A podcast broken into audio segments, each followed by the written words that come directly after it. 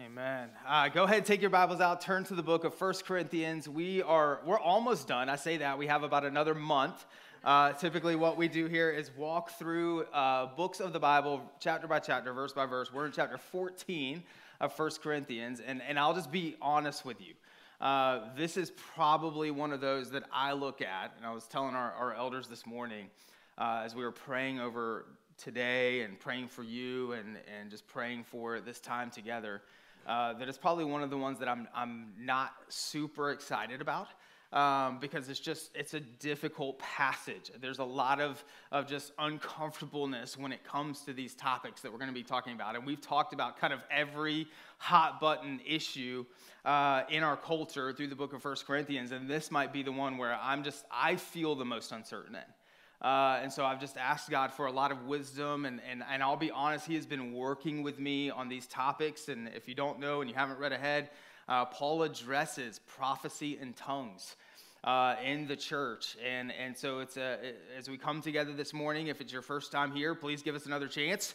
Uh, if you've been coming here for a while, hopefully you trust uh, us enough for us to wrestle with this together. Um, I, thought that I had read the books, understood theologically um, what God was talking about in these things, but I've discovered lately uh, that my pride was getting in the way of actually using the knowledge that I had in wisdom and how these things apply to my life. And, and how they apply to the life of our church. So God has been really working on me in these areas.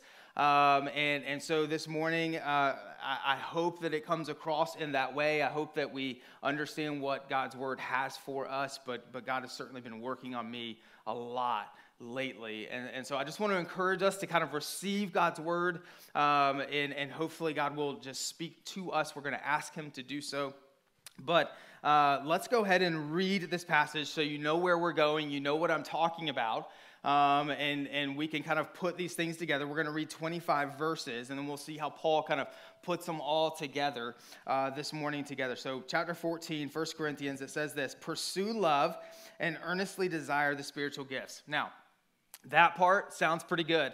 Um, that's pretty normal. Sounds like we can have some a real home run uh, type of time together out of that. But then it gets weird, especially that you may prophesy. For one who speaks in a tongue, so this is the thing that he's addressing in the church, speaks not to men, but to God. And we'll see what he means there. For no one understands him, but he utters mysterious mysteries in the Spirit. On the other hand, the one who prophesies speaks to the people their upbuilding and encouragement and consolation. The one who speaks in a tongue builds up himself, but the one who prophesies builds up the church. Now, I want you all to speak in tongues. So, catch that but even more prophecy. The one who prophesies is greater than the one who speaks in tongues, unless someone interprets so that the church may be built up. Now, brothers, if I come to you speaking in tongues, how will I benefit you unless I bring to you some revelation of knowledge or prophecy or teaching? If any lifeless instrument, such as the flute, so he's going to give us three different illustrations here, or the harp, do not give distinct notes, how does anyone know what, what is being played? And if the bugle gives an indistinct sound, who will get ready for battle? So with yourselves, if your tongue you utter speech that is not intelligible, how will anyone know what is said? For you will be speaking into the air. There are doubtless many different languages in the world, and none is without meaning. But if I do not know the meaning of the language, I will be a foreigner to the speaker, and the speaker a foreigner to me. So, with yourselves, since you are eager for manifestation of the Spirit, which we should be, church, strive to excel in the building up of the body. Notice how many times he says that. We have a tendency to want to just take this passage and just think, okay, it's all about prophecy and tongues, and we get really uncomfortable, and those are the things we want to divide over. But Paul continues to point out that we want to excel in building up the church. That's the point. You're going to see that mentioned more than anything. Therefore, one who speaks in a tongue should pray that he may have he may interpret. For if I pray in a tongue, my spirit prays, but my mind is unfruitful. What am I to do? I will pray without my spirit, but I will pray with my mind also. I will sing praise with my spirit, but I will sing with my mind also. Otherwise, if you give thanks with your spirit, How can anyone in the position of an outsider say amen to your thanksgiving when, does not, uh, when he doesn't know what you are saying? For you may be giving thanks well enough, but the other person is, is not being built up. I thank God that I speak in tongues more than all of you. Nevertheless, in church, I would rather speak five words with my mind in order to instruct others than 10,000 words in a tongue. Brothers, do not be children in your thinking, be infants in evil, but in your thinking be mature. In the law it is written, By people of strange tongues and by the lips of foreigners I will speak to this people, and even they will not listen to me, says the Lord. Thus, tongues are a sign not for believers, but for unbelievers, while prophecy is a sign not for unbelievers, but for believers. If therefore the whole church comes together and all speak in tongues, and outsiders and unbelievers enter, will they not say that you are out of your minds? But if all prophecy an unbeliever or outsider enters, he is convicted by all, he is called to account by all. The secrets of the heart are disclosed, and so falling on their faces, he will worship God and declare that God is really among you. All right, that's a lot. Are you thinking what I'm thinking? Let's pray. God, thank you so much for the opportunity to gather together and to hear from your word. And God, I, I pray that you would speak to us. I pray that you would give clarity to your word. God, I pray that you would move in, in each of our hearts this morning. And God, as we study your word, I pray that you would help us to see you in a more clear way. I pray that you would make us more like you. I pray that we'd have a deeper understanding of your gospel truth. God, I pray that we would leave this place with a with a greater understanding of you and you crucified, that those would be the, the words that, that just overshadow all of our lives, that we, that we see who we are in you because of what you've done for us as the lens in which we see all of the things. And God, would you give us the wisdom to know how to live that out in everything that we do?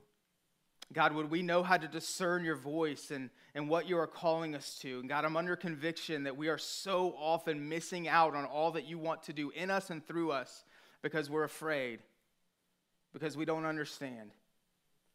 So, God, give us clarity and speak to us this morning that we might move and walk in all of the ways that you desire to move in us. And so, God, we give this time to you. I do lift up the, the church of our city and and all around our world, God, I pray that you would move in power today as your word is proclaimed, that many people across our city would come to know you, and that all of your people would deepen their relationship with you. And God, that we would reveal you in all that we do. In Jesus' name, amen.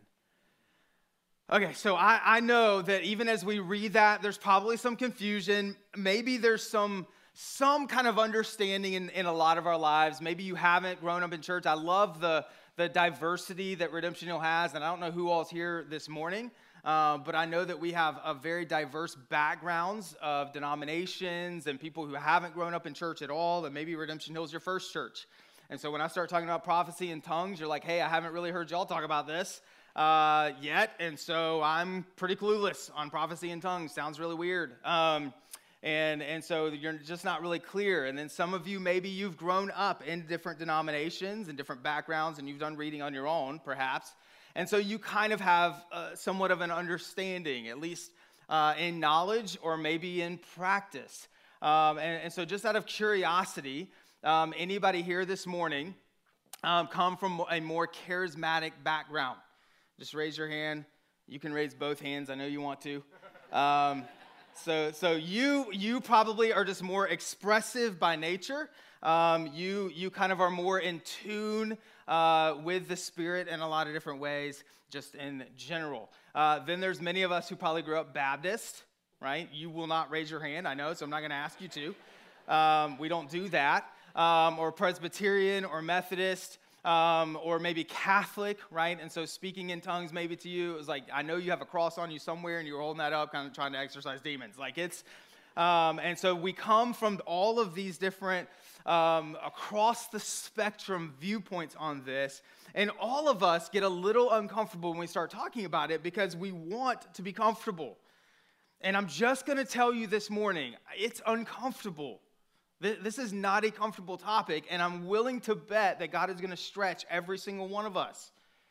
And, because a lot of us just come from this background of, yeah, why would we not prophesy and speak in tongues? And we have our own idea of what that means. And, and we should just be free in the service. And the problem with that is, Paul tells us that we should have liturgy. We're going to talk about it next week that we should have order in the service, that God works in these ways in certain ways. And we have to not only do the things that God is laying on our heart and He's calling us to, but we have to do them in the way He calls us to do them. But then some of us, we're just like, no, no, no, no. Prophecy, tongues, and I know I haven't given definition to those yet, even though we talked about them several weeks ago on a kind of a foundational level. Uh, but many of us just think of, and whatever comes to mind when we think of prophecy and tongues, we just think to ourselves, that has no place at all in the church today. And when it happens, we should just make it stop. And it's very, very scary. And so I know that for all of us, there are different views. And, and listen to me, that diversity is actually a good thing.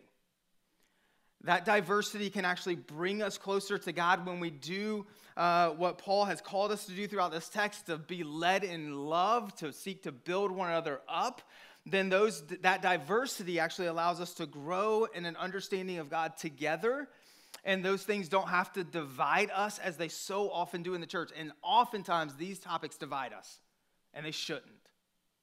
It's not right. It's not a thing that should divide us, but it's something that we should pursue wisdom and understanding together in love to seek to build one another up. I was at a conference uh, a couple of weeks ago, and God, uh, I'll mention a story, another story that happened there, and I'm going to kind of be a little vulnerable with you this morning, just talk about some of the things God's been doing in my own life and heart uh, lately on these topics. But, um, but I, man, I was standing behind somebody who was worshiping in a way I would never worship, and I felt very uncomfortable with. Um, and I mean, he was just singing the words, but it was just his, I mean, everything that was happening just made me feel like I was on the dance floor. And it just, um, I got really uncomfortable. And, uh, but in the moment, God just moved in me, and, and he just, man, I, I felt like I need to learn from this man. There's something happening in him, there's a freedom in the spirit in him. I'm not saying I'm ever going to dance up here like that on the front row. I think diversity in that of raising hands and, and, and expressing yourself in whatever God, way God has created you and your personality is what we need. Um, and so I'm not saying that you have to do things that you necessarily feel uncomfortable with, but you need to be open to them and let the Spirit grow in you and grow you. Um, but I am saying that I noticed something in this man that I wish that I had, a freedom that he had, because I didn't feel free to do that. And, and so I, I, the diversity of these things is, is good for us when we seek to love one another and build one another up. And I believe that God uses it. And, and typically what we see in the church, and I think it's I think it's really not a positive thing at all. Somehow we've fallen into this idea that if you take the Bible seriously, you can't take the Spirit seriously. And then if you take the Spirit seriously, then you must not take the Bible seriously, and it's not right. It's not a proper view. It's not what God is calling us to, it's not what He says. So Paul knows there's diversity of gifts. He talks about those in chapter 12. And Jason, several weeks ago, gave us definitions of all of the spiritual gifts that God gives to his people for the building up of his body.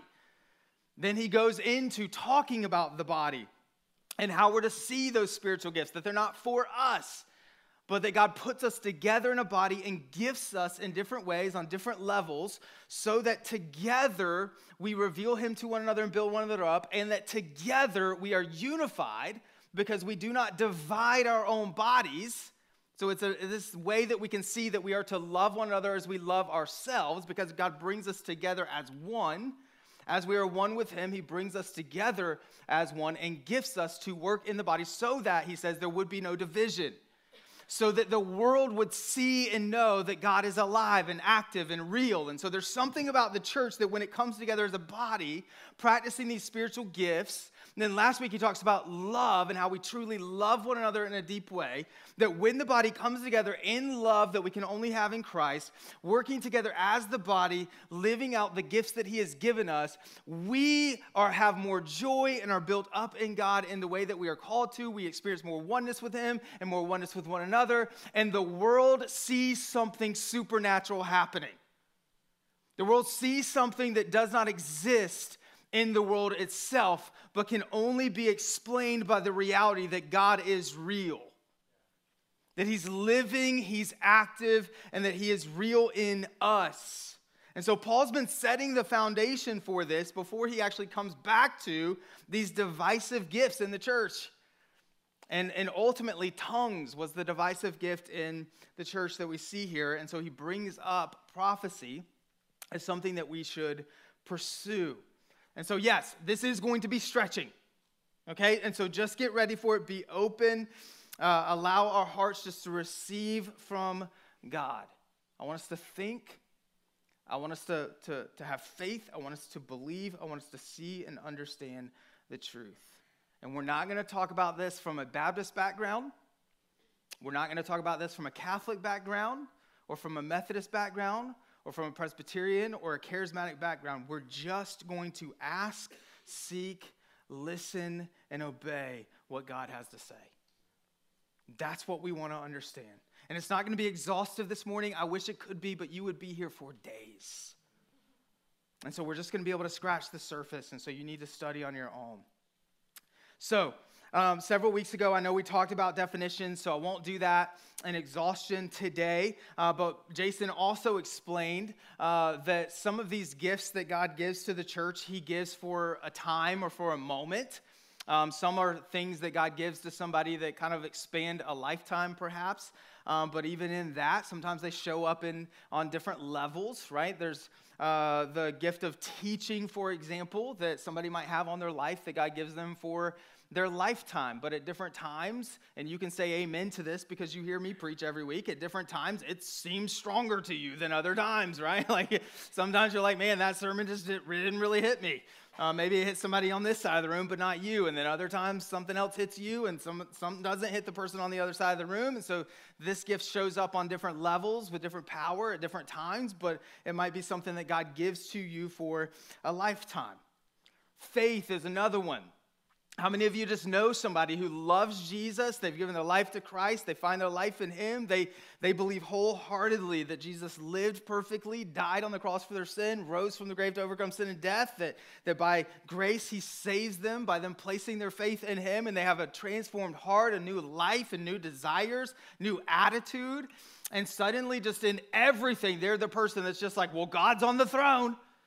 God loves you and He's for you and He's working all things to the good of those who love Him. And, and, and just with everything that happens in life, they just point to God. And they're just like, everything's okay because God's in control, right? And it drives you nuts. But that's a person who has the gift of faith. They're constantly pointing you to Christ. Then there are other gifts, such as miracles, that are placed on people at a moment and in a time. This is not something that anyone just has, right? And, and I think Jason made the analogy that if somebody did, they would just be at Brenner's Hospital.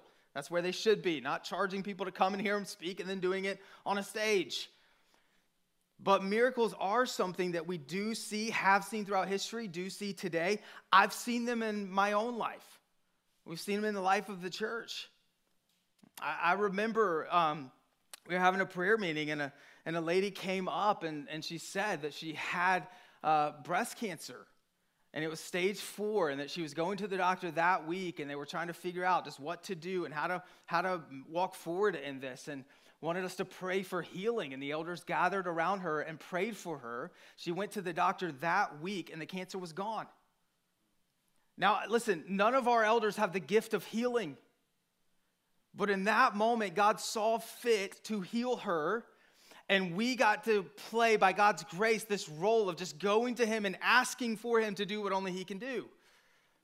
So God does work in miraculous ways. We've had other families and, and other prayer meetings. One lady gave a prayer card that she and her husband were having a difficult time having a child, and they just really wanted us to pray for them to have a child. And two weeks later, the prayer card came back that she was pregnant. And now they have a healthy baby. I was praying over a friend who lost hearing in one of his uh, ears and he needed his hearing for his job. He wasn't sure what he was going to do. And me and one other guy just put our hands on his shoulders and started praying that God would restore his healing or his hearing. And, and the next day he woke up and he was able to hear. He went to the doctor and they could not explain what was going on. But listen to me, there's a few times that I've been able to be a part of something like that. I do not have the gift of healing. If you come up to me afterwards, the best I can do is say, let's pray because God heals. He moves. But he does do that, and we see in James 5 14 through 15 that anybody who's sick, go to the elders and ask for them to pray for you. And that God does forgive sin and heal ailments. So listen, the, here's, the, here's the point. There should be an expectation that there is normal supernatural activity in the church. Now, here's the thing that I've been so convicted of because I often ask myself, why are we not seeing all of these things? And I've traveled around the world and I've been to other places where miraculous things seem to happen on the regular. And then I come to the church in America and I'm going, where is it? And here's the thing that God is beginning to, I believe, open my eyes to see. Maybe it has a lot more to do with us than with God. Maybe we see these things as, as something to be understood rather than to be experienced, and we, we are fearful of what the Spirit might do in us, and so we don't want the Spirit to move in the way that God actually wants to move in us. But listen to me if you are a follower of Christ, if you're not a follower of Christ this morning, I want you to see this will be good for you. I want you to see what the Spirit is supposed to do in us, what the church is supposed to look like, what love actually looks like when the church puts the Holy Spirit Spirit and what God is doing to bring His kingdom on earth as it is in heaven today through His people, as He always has since the church began. I want you to see that and know that Jesus is everything that you need, and His people are the people in the place that you're called to, and His mission is the thing you are created to do. But as the people of God, I want us to understand that there's something about us. The people of God are, are supernatural people. And we cannot ignore that. God is not just a God to understand, He's a God that is experienced. He works in His people, He moves in His people, He speaks to His people, He works through His people. And we need to be a people who want all that God does in us to be done in us and through us. And so, Paul here is talking about these gifts. And yes, the Spirit is on us 24 7. If He's in us, He's living and dwelling in us. If we place his, our faith in Him, we are a part of the body and we should love one another and reveal Christ to one another. And when we do, yes, it does reveal that God is real. And listen, I want to be a church like that. I want to be a church that's seeing God move and work in powerful ways. So here's the thing, and, and I know I, I want us to get to what Paul is summarizing here. We're not going to go verse by verse, 25 verses, so don't worry. But when we get to these things called the sign gifts, that's typically where we start to struggle. The sign gifts are the spectacular gifts. There's two primary views, and I'll just summarize them really quickly because we went over it two weeks ago, that we typically have. The primary two views one is called cessationism, and that's just the belief that miracles, prophecy, tongues, they're signs that were a part of what the apostles did as a continuation of what Christ was doing because Christ had ascended back into heaven. The church is beginning. And so Christ wanted to put on display through the apostles uh, that he was still living and active. But when the apostles passed, so did these gifts. Then there's the primary view of continuationism. And this is simply that the gifts have continued in the church in some way today. Now, as we mentioned a couple of weeks ago, I don't see and we don't see any evidence in Scripture that these gifts have ceased altogether with the apostles. In fact, there's evidence of things like this happening, as I just expressed, in our church and, and, and around the world today and all throughout church history. And so, just really quickly to name a few, in, in 160 AD, Justin Martyr wrote that these things are still actively happening in the church in his day.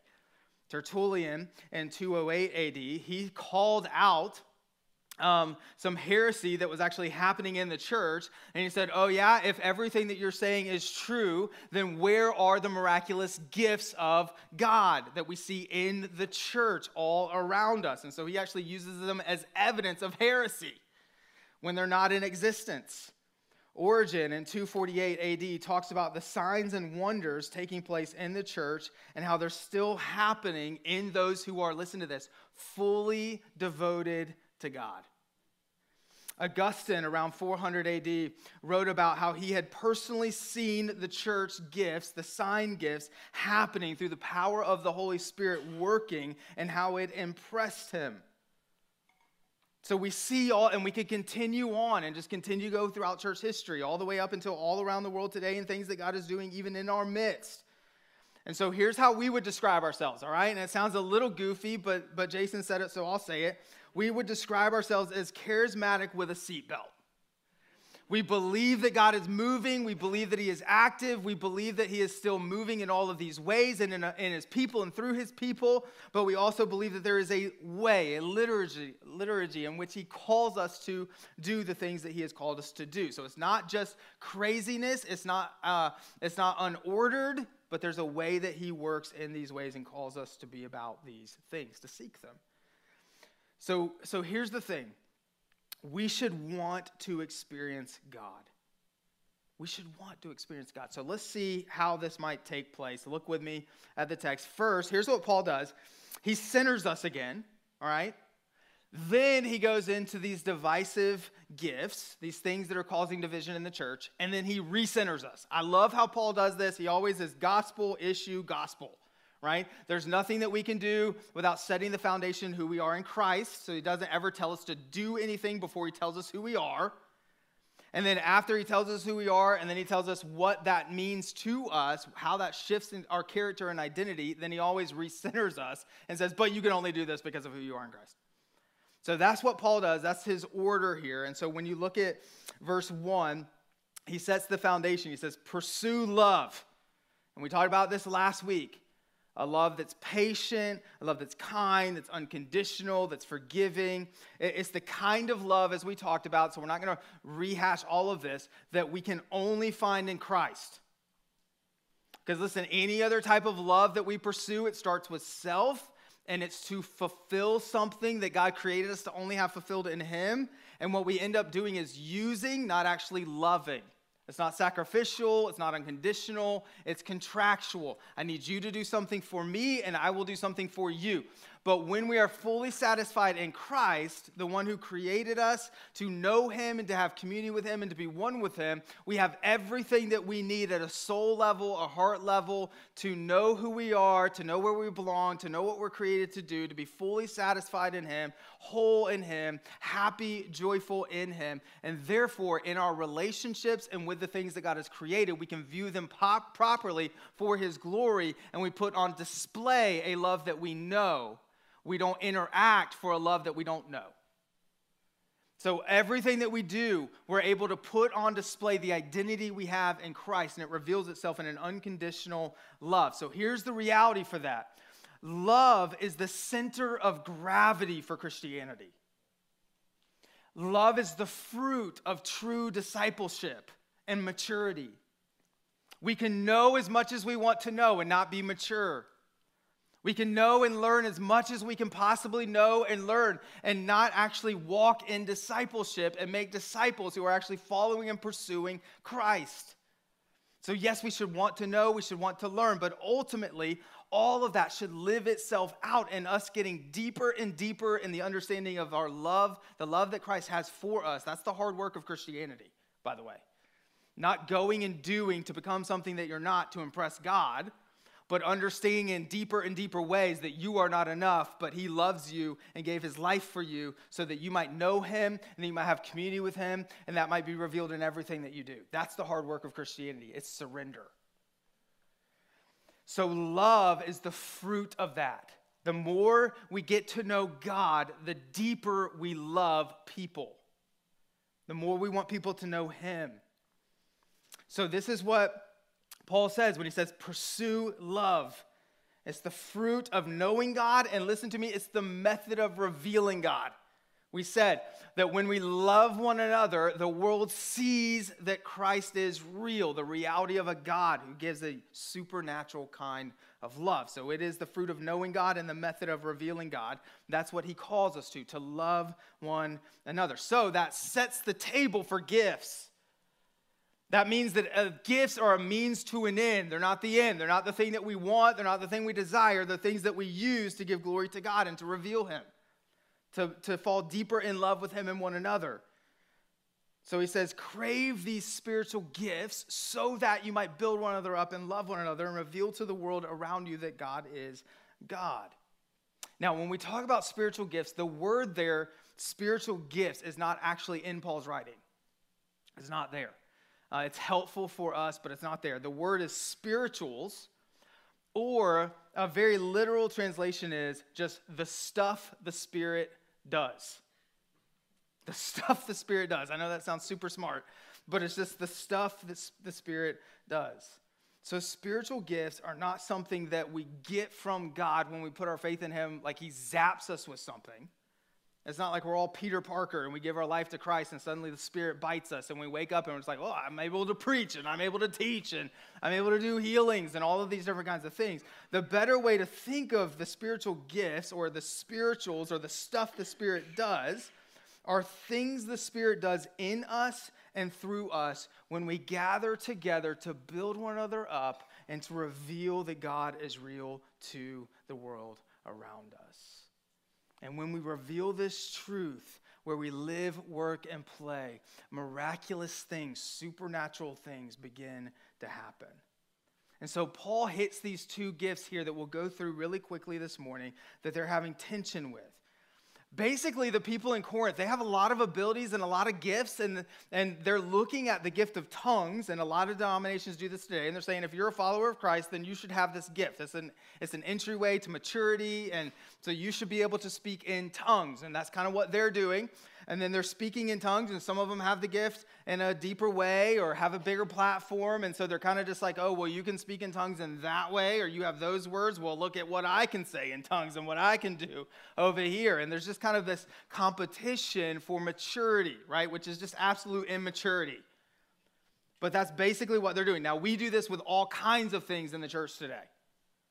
And so don't just look at it and go, well, I don't really worry about tongues, and I don't know anybody that's in competition for me to see who can speak in tongues better, so this doesn't really apply to me. No, if you are in competition with anyone or feeling that you need to be platformed in any way or feeling that you deserve something more than any other person or you're in competition to kind of have love or to have uh, popularity or to have friends or anything of that nature, then you're centering what you need on yourself and it's causing you to use other people and to have pride and arrogance. And you need to recenter yourself on Christ and realize that you have everything that you need in Him so that you don't have to be competitive, but you can be loving.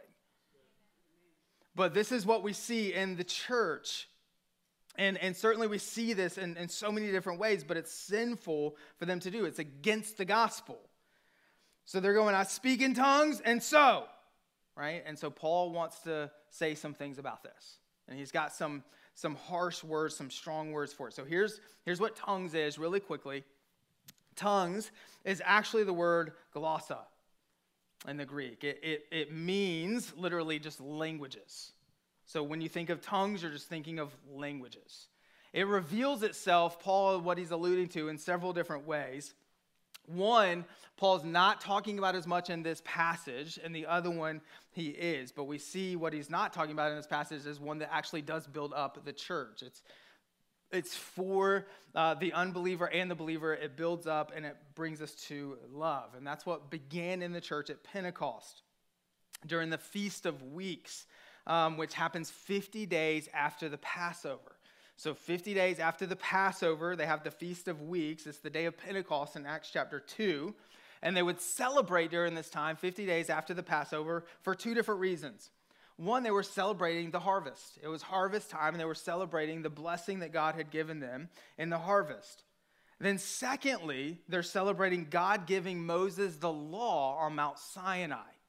That's huge for us to have an understanding. So, I want to take a second to talk about this type of tongues in Scripture, languages in Scripture, so that we have a deeper understanding of what the Bible's talking about in this way. So, it celebrates these two things. And so, in Acts chapter 2, Jesus has lived, he's lived perfectly. He's gone to the cross. He was crucified for our sin. He's risen three days later on Sunday to overcome sin and death so we might have life in him, that we would place, be able to place our faith in him and experience the the identity in Christ through his work by his grace uh, that we are created to have. Then Jesus ascends into heaven and he tells the disciples that he's not going to leave them alone, but a helper will come the Spirit of God will come and live and dwell in them. It's actually better for them to have the Spirit than for Christ to be with them. So the Spirit will come as the helper. And then they wait for 10 days because Jesus walked around for 40 days. If you remember, we'll talk about all of this in a couple of weeks when we get to the, the really good passages of 1 Corinthians, right? When we talk about the resurrection on Easter. Um, but 40 days, Jesus walked around after his resurrection, talked to people, had breakfast, uh, was, was sharing who he was, was proclaiming who he was. He ascends into heaven. 10 days later, the disciples are waiting. They're waiting for the Spirit to fall that Jesus had promised. And meanwhile, all of the nations are coming together in Jerusalem for the Feast of Weeks. And so God's setting something up here. So here's just a side note that I want you to understand in your life. When God calls you to wait, it's always for something better than what you want in the immediate. When God calls you to wait, it's always better than what you want in the now. God is setting something up that is critical in what he wants to do. And so during the Passover, all of these people there from all over the world and all of these different languages are there to celebrate. God pours the Spirit out on the followers of Christ, catch this, for a better celebration of a better harvest. A people, a spirit, a soul, rather than just food. God's doing something spiritually that they're celebrating physically. And just like on Mount Sinai, when you read Acts chapter 2, there is a flame. Remember when the, the, the flame came and, and there was a, a, a big flame and gave, God gave Moses the, the law? Now there's a flame, but instead of it just being in one place for one mediator between God and man, now it says it falls on all of them, each of them because Christ has come to be the one mediator for all time between God and man. So now we can actually have community individually with God and be brought into a body to do what he has called us to do.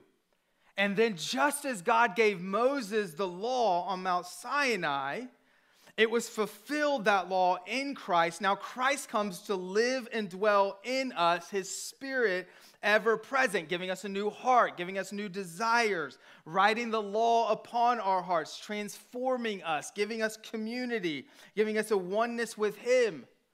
So when you look in Acts chapter 2 and following, the Spirit fell upon the followers of Christ and they began to speak in another language that they did not previously know. And everybody thinks that they're drunk, right? And Peter stands up and goes, No, we're not drunk. It's only 9 a.m. And I love how he kind of makes that joke. And I know we don't have time to give, talk about it, but I don't know about any of y'all's experiences with obviously not you, but people that you know, right? Your friends. Um, that when you get drunk, and I've never seen anyone become bilingual. Like we typically just get terrible at the one language we kind of know. Um, but they're speaking, and everybody there from the nations is understanding the gospel in their language. And so Peter's like, We're not drunk, we're just full of the Spirit. And he shares the gospel of Jesus, and people are cut to the heart, it says, and they ask, right? Because when the love of God is put on display through the power of God in us, together, the gospel is proclaimed, love is revealed, people are cut to the heart, they see that God is real, so they go, What must we do to be saved? Peter tells them, and 3,000 people come to faith that day. They begin to share the gospel. The church as we know it is born. Then in Acts chapter 10, Peter again is preaching. The Spirit falls on him. He begins to share the gospel, and the Gentiles begin to receive Christ. So Acts chapter 2 is for the Jew, Acts chapter 10 is for the Gentile. And the Gentiles begin to praise God in a language they don't know. But the Jews understand it, and the Jews see it and they go, wait, the Gentiles now are saved in Christ and they're speaking our language to worship God with. What is happening here? So don't miss this. In Acts, the gift of tongues was a sign that God was bringing the nations and people groups into his family. That no matter where you are from, what language you speak, what culture you are a part of, God will fulfill his promise to bring his people together.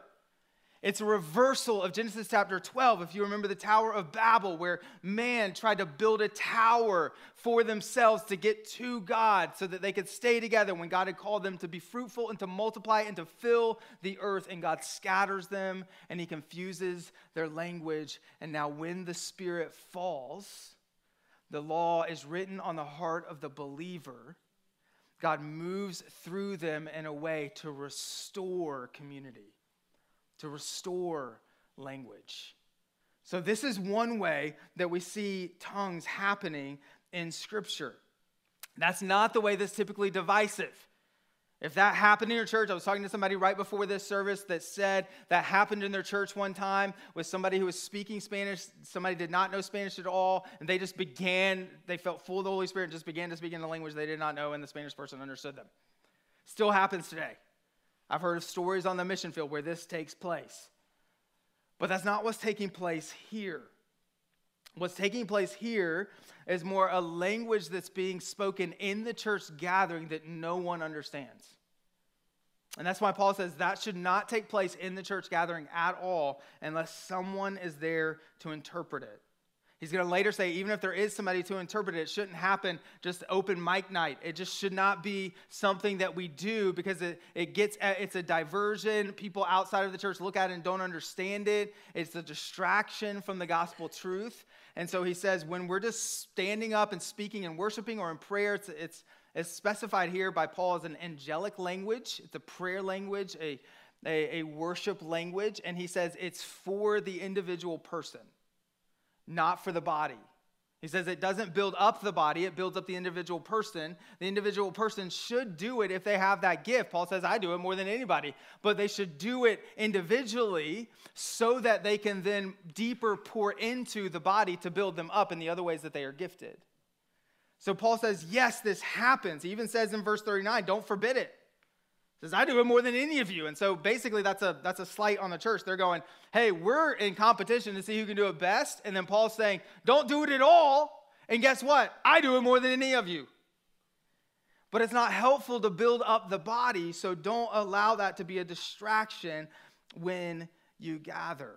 And then he illustrates this in three different ways and, and he basically just says if you're doing that in this angelic tongue that nobody can understand in the gathering together and not separately, it's a distraction, it's confusing. The world looks at you and thinks that you're crazy, he says. And it's like an instrument not playing the right notes. It's like the church is getting together and they're not in unity, but there's actually division happening because they're play, not playing the right melody and harmony and, and rhythm. He says it's useless. It has zero effect on the body, he says. Then the next analogy, he says, it's like a bugle that doesn't play the right sound for the army. They don't know whether to retreat or to go into battle. That alludes to the fact that when that happens in the church without interpretation, then it's actually harmful for the whole army. They might be charging when they're supposed to be retreating. There's confusion that sets in. We don't know the direction that we're supposed to go. It's, it's confusing. And then he gives another example, which I think is a little overboard, but I guess he thinks we need it. It says there are many languages, but all of them have meaning. But if there's no meaning, then there's no point. If I was to bring somebody up right now and, and they spoke, let's say, Chinese, and they said something in Chinese, if there was no interpretation of that, would it be a blessing to any of you? You would have no idea what they were saying. Now, if we interpret it, we put the words on the screen or whatever, and they were saying something that's glorifying to God, then it might be extremely beneficial to you. But if, they, if there was no interpretation, they just got up and said something and then sat down, it would be more confusing than building up. It would be less loving than we are called to be loving in the body. And you would not leave here and think, wow, that's really going to give me the power to, to live out the gospel and where I live, work, and play. So Paul says, Can you say amen to that? And the answer would be no, because we have no idea what we're saying amen to. So therefore, he says, and, and I'll wrap everything up in this, he says, therefore seek prophecy. Which what we would say, and what I would say prophecy is, is speaking God's word into a particular situation. Not, not that it's better than speaking in tongues, but it serves a greater purpose when we gather together. Now, it's not, as we said several weeks ago, like being a prophet in the Old Testament. This scripture is absolutely complete. We're not adding to it. Nothing that we say is on par with Scripture or level with it. We're simply expressing truth into a particular situation in somebody's life that God lays on our heart through what we know of what He has said of Himself in Scripture. So, everything that God would lay on our heart to proclaim as His truth to another particular situation and time has to be tested by His Word. But we do want to understand that God does still speak to His people. I want us to know that He's still active in us, that we should be listening to Him, that we should be pursuing, Paul says, this gift. And, I know that some of us might be more gifted in this than, than others. Not all of us are teachers. Not all of us are, uh, do healings. Not all of us are, are, have the gift of faith necessarily, but we all have the same spirit. And so all of us can practice and seek all of the gifts. So he says, seek prophecy, speak truth, encourage, build up one another in the particular situations of life. And, and here's where it might get a little uncomfortable in just our closing minutes, if it hasn't already. This could come to you. This is where God has been stretching me so much. This could come to you by God giving you a vision, by Him giving you a dream by Him speaking through His Word, by you going to Him in prayer, by Him giving you a picture, and it might always be clear of what you're supposed to do. But I want us to be a people who are open to God working however He might work in our lives for the purpose of loving and building one another up. Very quickly, I know I'm over time. I'm sorry if you don't come back. Um, the last several months, God's really put this on display for me. I, I, I've, I've all like I am a, I would, I would classify myself as a reader and just a, a crotchety, like I think I know theology type of person. Um, and I, and then a couple months ago, God began to work on me. I, I got down from preaching. I sat on the front row, and I just felt like, oh my, and, I, and I'm, I'm this type of person, so I just, I get down and I just think it was terrible every week. Like, I'm just like, God, why am I even doing this? Like, I mean, I'm just letting you in, okay? And so when I sit down there, it's not that I'm like, God, use that in a powerful, I'm like, I'm repenting, right? And I'm just like, I got to do a whole lot of work before I can get up and take communion. And I'm sitting there and I'm going, I, I, don't know if I should be doing this, Father. Would you just reveal to me what is going on? Am I even supposed to be pastoring? Like, what, what on earth am I doing? Why am I here? And I was having like a, this real just crisis moment. After the service, I, um, I was standing right here, and a lady in our church who's not crazy, I know her. She's never done this before, but she came right up to me and she said, Hey, during worship, I felt like, which is when I was praying, I felt like God laid on my heart to come and tell you something. Now, she does not know the vision of our church, the dreams of our church, what we're desiring to do, what I was just praying. And she walked up and just said, God wants you to know that you're doing what you're supposed to be doing, and that everything He has given you a vision laid on your heart will happen in His time. Amen. And she just walked away.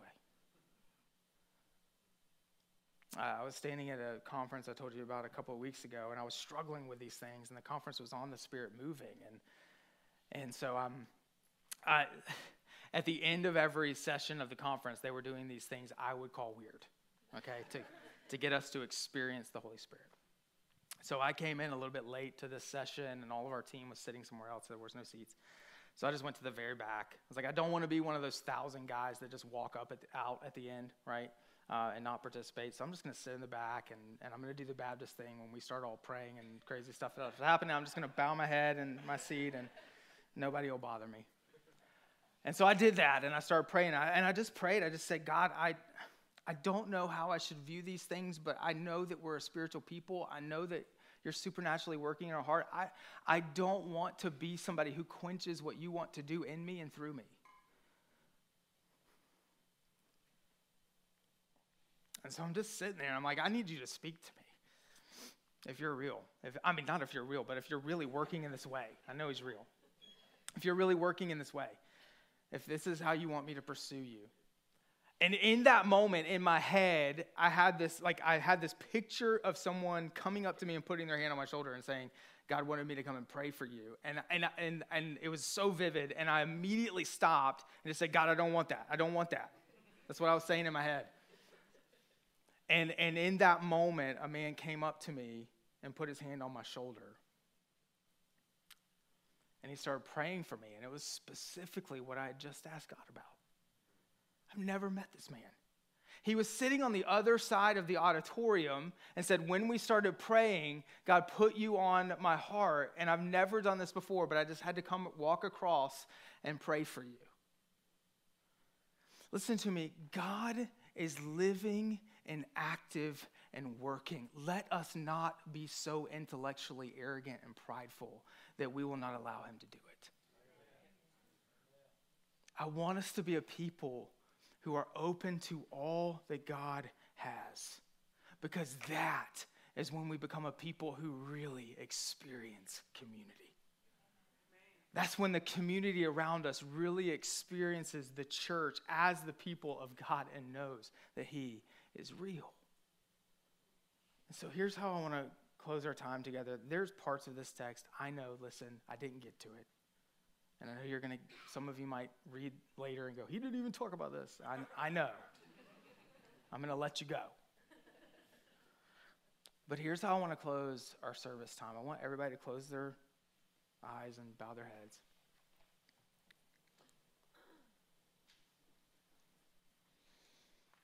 And I just, I want us in this moment just to be open to God.